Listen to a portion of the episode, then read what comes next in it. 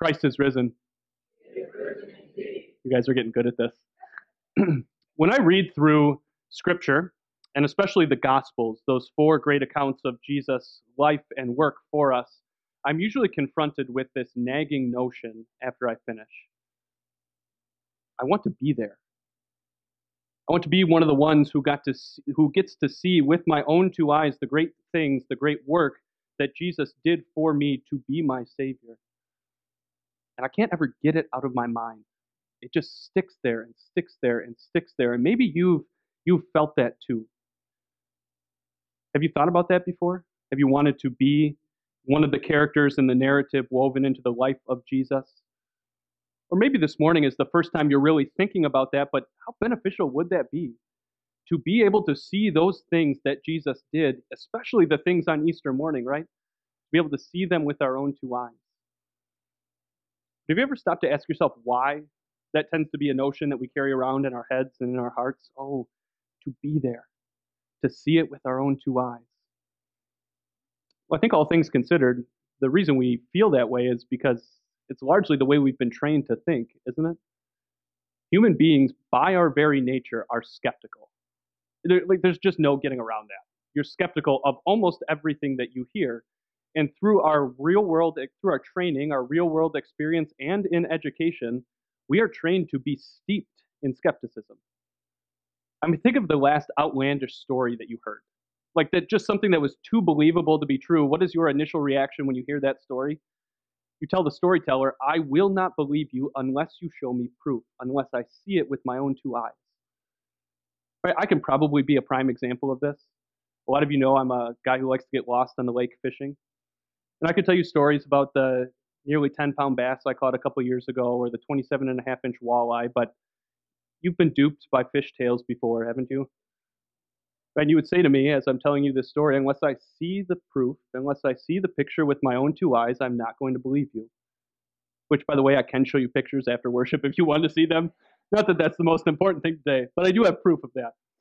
We've become so weary of the of things outlandish, of things far fetched, of of uh, of fish tales, that we tend to be happy living in and standing in the camps of skepticism and disbelief until until somebody shows us proof, until we can see something with our own two eyes. In fact, I think it's a safe assumption that we live our lives by the mantra seeing is believing, don't we? Seeing is believing.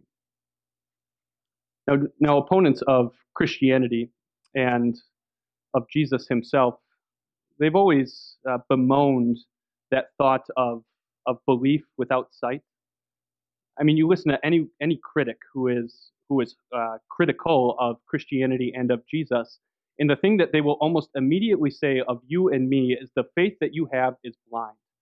Because how in all the world can you and I believe you believe in something that you've never seen with your own two eyes, that you've never heard firsthand with your own two ears? How can you believe in something like the plausibility of the resurrection from the dead, of this guy rising from the dead 2,000 years ago in the Middle East, unless you can provide me proof that I can see with my own two eyes, then I'm not going to believe, and neither should you. I mean, that's kind of a painting with a broad brush of what modern criticism is of Jesus and Christianity, but, but this isn't a modern problem. In fact, you see an example of this on Good Friday. You've got those religious leaders standing there on Good Friday who, who were the ones who had Jesus arrested and taken to Pilate so that Pilate would have him crucified those religious leaders are standing right there at the base of the cross, and, and what do they say to themselves? Let this Christ come down from the cross that we may see and then believe. Did you catch the order of the demand that they make? Sight before belief. And it's not just the enemies of Jesus who do this, his own disciples do this. Remember on Easter Sunday evening, uh, the disciples are all up in, an, in the upper room, and, and Thomas, doubting Thomas, right? he hears uh, an account of Jesus rising from the dead, and what does he say? Unless I see the nail marks in his hands and put my finger there, unless I can put my hand in his side, I will not believe. Even those who were closest to Jesus were steeped in their own skepticism and refuse to believe without sight. It's a fascinating problem, isn't it? As I look out at the congregation today, at those who are gathered here to celebrate Easter, I marvel at the way that God brings people together who are from all different walks of life. And not only are we from all different walks of life, but we are at varying uh, or at different points in our walk of faith with God. You have some people here who are lifelong Christians. You have others here who are almost brand new to Christianity. You've got people here who, who came just to kind of appease a loved one because they said, You should come along and you would enjoy this and it would make me happy. And then you have a guy like me who, if you can't tell from my voice, I was really excited to celebrate Easter, so I could barely sleep last night. You've got we are all dissimilar in a very good way, but yet there's one common thing that unites us. That we all have a very similar heart. What I mean is this that inside all of our hearts lives this thing called the sinful nature. And our sinful nature is really good at one thing at being a doubter. Our sinful nature is the person who loves to live entrenched in the camp of skepticism and disbelief. Your sinful nature is the one who, who constantly says to you, You should not believe until you see proof. This is such a common problem that unites so many Christians this problem of, of doubt and uh, demanding sight before they believe. And why is that? Because how much easier would it be if I could see Jesus face to face? How much stronger would my faith be if I could see the resurrected Christ on Easter Sunday morning? How much easier would it be if I could see the resurrected Jesus to wade through all of the brokenness that we have seen this past year? The pandemic and the plagues of social and civil unrest. How much better would life be if I could stand face to face with the crucified and risen Jesus to help me make sense of the brokenness of my own heart and the mess that I make of my own relationships or even my failing health? If I could only see Jesus, it would make my life and my faith and my walk with God that much better. As we're gathered here to celebrate the resurrection of our Lord this morning, and as we meditate on Mark's account of the resurrection, it's a really good thing to that Mark confronts us with this very problem that we've been talking about. Because Mark asks us and begs us to wrestle with this question is seeing believing, or is believing seeing? In his resurrection account, Mark, he takes us uh, directly from the events of Good Friday to the evening of Easter Saturday and eventually right into Easter Sunday morning, to when those three women are walking to the tomb. Now, these three women, the two Marys and a woman named Salome, they are prominently featured in the Good Friday narrative. Do you remember this? These are probably the women who are at least part of the group of women who are wailing and mourning as Jesus is walking to Calvary. They're standing there at the foot of the cross as they watch Jesus cry out, Father, into your hands I commit my spirit, and he breathes his last. And at least two of the three women that we know of, Mary Magdalene and Mary, the mother of James, they were both there to see what happened after the crucifixion. They watch as two men from the Jewish ruling council um, one by the name of Nicodemus and one by the name of Joseph of Arimathea, they watch as they take Jesus' body down from the cross and wrap it in linen. They see with their own two eyes that Jesus is placed in a tomb cut out of rock that no, in which no one has ever laid, and then they roll a stone in front of it. These women see with their own two eyes Jesus breathe his last. They see with their own two eyes Jesus die. They see with their own two eyes Jesus placed in a tomb. They see with their own two eyes that this rock is sealing the tomb in which Jesus is laid. And so, because they saw all of that, they are firmly convinced and believe that Jesus is in fact dead. And at this point, he is. But they're also convinced that he's going to stay this way. And that's evidenced by what they do after the Sabbath ends. So, Saturday evening, these three women, what do they go and do? They go and buy spices to anoint the body of Jesus. Now, the only reason you do that is because you think that the one in that grave is going to stay dead. You put these spices on the body to slow the to slow the decomposition process and to keep the stench of of death from coming out of that tomb. It's really an act of love, not for the one who died, but for everyone who comes to to pay their respects to the one lying in state in this tomb. Because these women saw everything, they were convinced and believed that Jesus is dead and is going to stay dead. So on Easter Sunday morning, just after the sun rose, these three women they go out and with their spices and they're heading to the tomb and they're filled with, I think, what is genuine concern. So it's not concern about death, but it's a logistical concern, isn't it? Who's going to roll that big stone away uh, from the entrance of the tomb? Mark says that it was very large. In all likelihood, it was probably 3,000 to 5,000 pounds, right? Three women who are coming to the tomb are not going to be able to do this on their own. But yet, when they get there, what do they find? Stone, totally rolled away. Tomb is open, logistical problem solved. And so then they can go right into the tomb, but the moment that they get into the tomb, what do they see? They see one who has the appearance of a young man dressed in a white robe. This is Mark's way of talking about the angel who's at the tomb.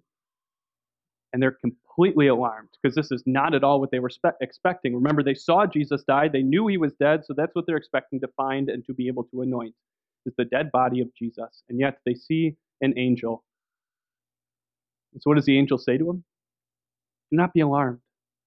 You're looking for Jesus of Nazareth, the crucified one. He is not here, he is risen. Now go, tell his disciples and Peter, he is going ahead of you into Galilee just as he told you.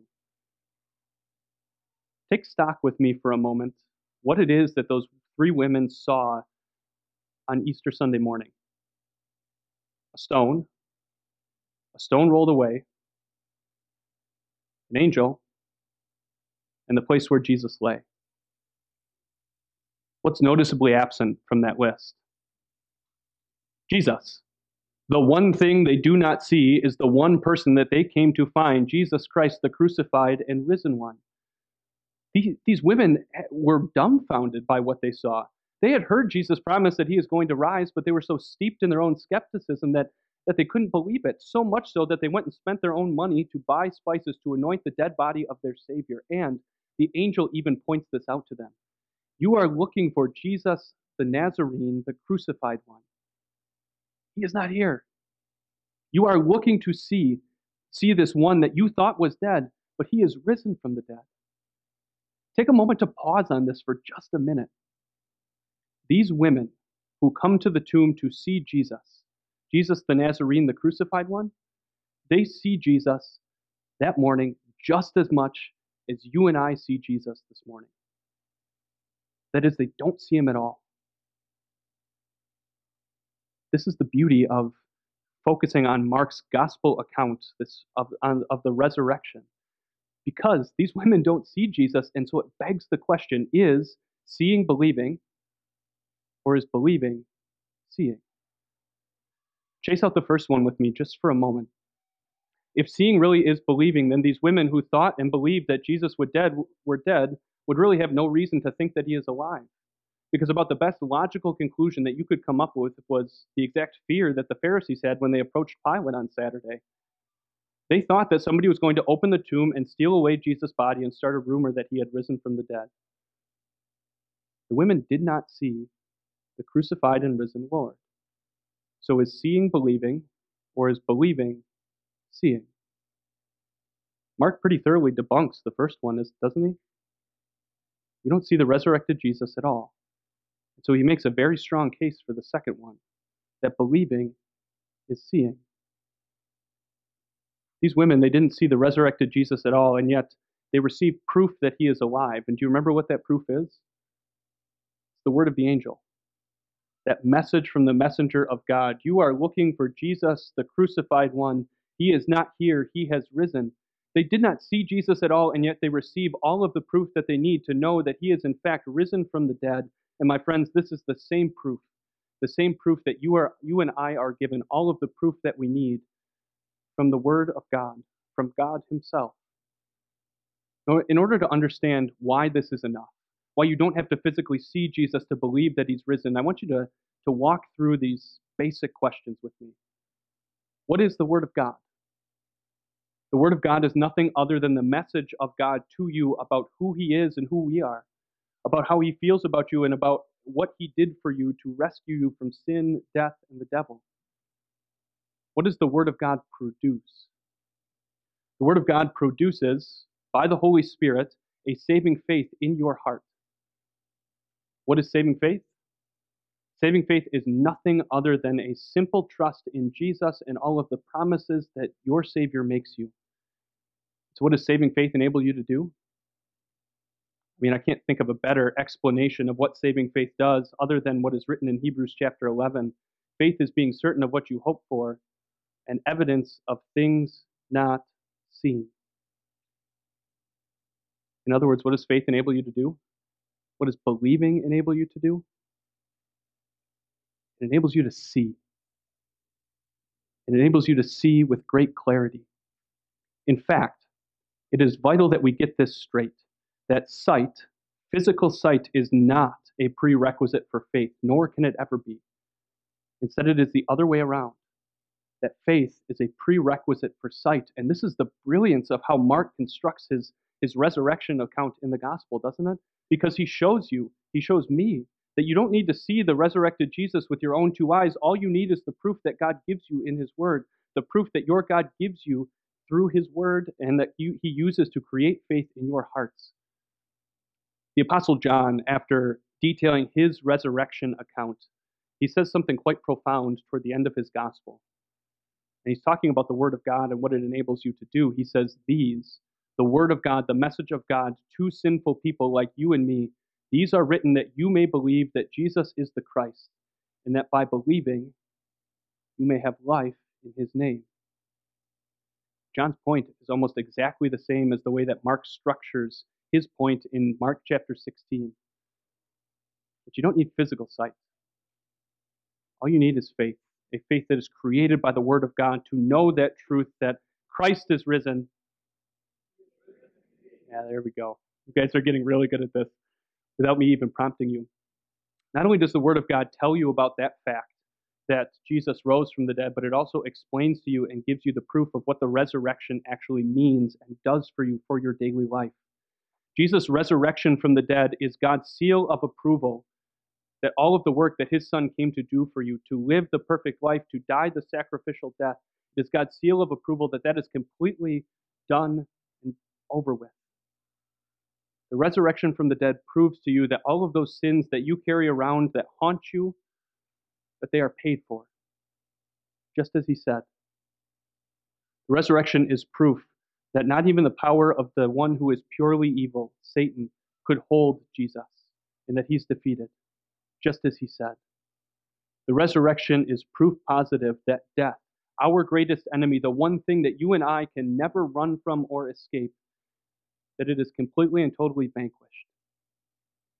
Resurrection is also proof that in the midst of a world of terrible brokenness, that we've experienced in a real way more this past year than perhaps any other year that we've been alive, that in the midst of all of that, that there is actually hope And it's not hope that is based in who you are and what you do. It's not hope based on, on some other frail and feeble human being. It is a hope that is completely and totally wrapped up in those words that the angel spoke to those three women at the tomb.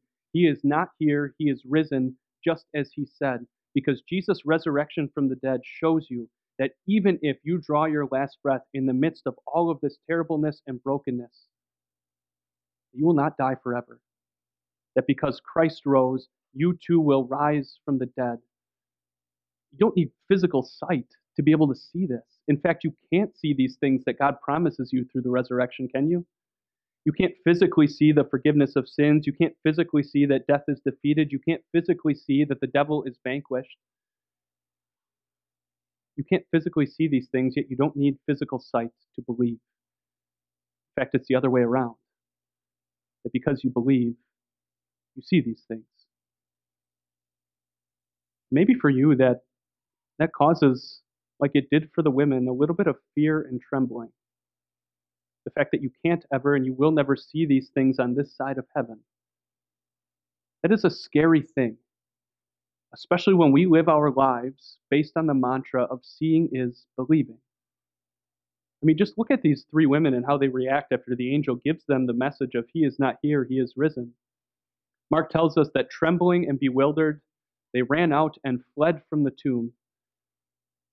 And they said nothing to anyone because they were afraid.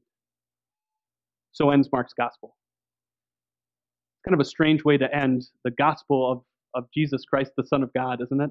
To end it on a note of fear and trembling. Well, it's strange until you realize what Mark has been trying to do for the last 16 chapters to prove to you the statement he made in the very first verse of his gospel that Jesus is the Christ, the Son of God. And the resurrection from the dead is proof positive of that. And so he simply ends it there. And by pointing out and ending his gospel on a note of fear and trembling, he is pointing out what happens when you and I, as sinful human beings, encounter what the Apostle Paul calls the mystery of the resurrection. It causes fear, doesn't it? It makes you a little bit uh, worried and nervous, maybe even alarmed, like these women were, because it's not something that we can physically see. And yet we believe it.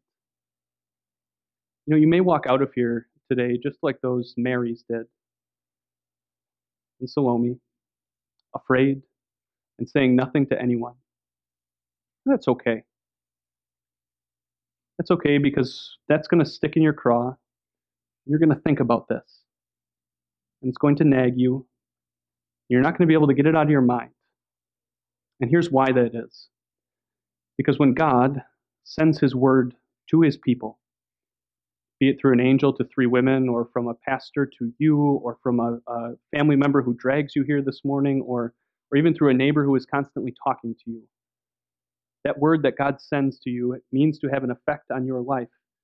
And God promises that it will because He says, The word of my mouth, it will not return to me empty. It will accomplish the purpose for which I sent it. And the purpose for which God sends His word to you is to give you the ability to see, to create a faith in your heart that sees with great clarity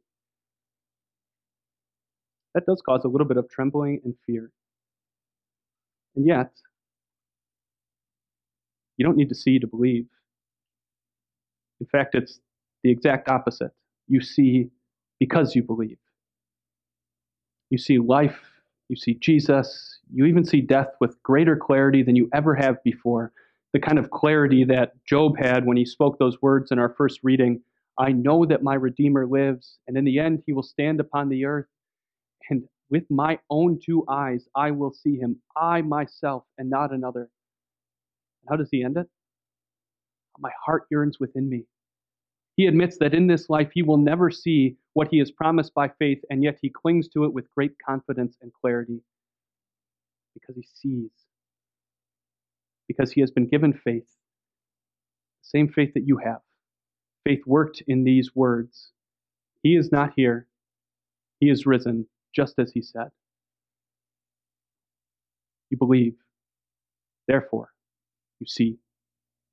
God grant that to you. Amen.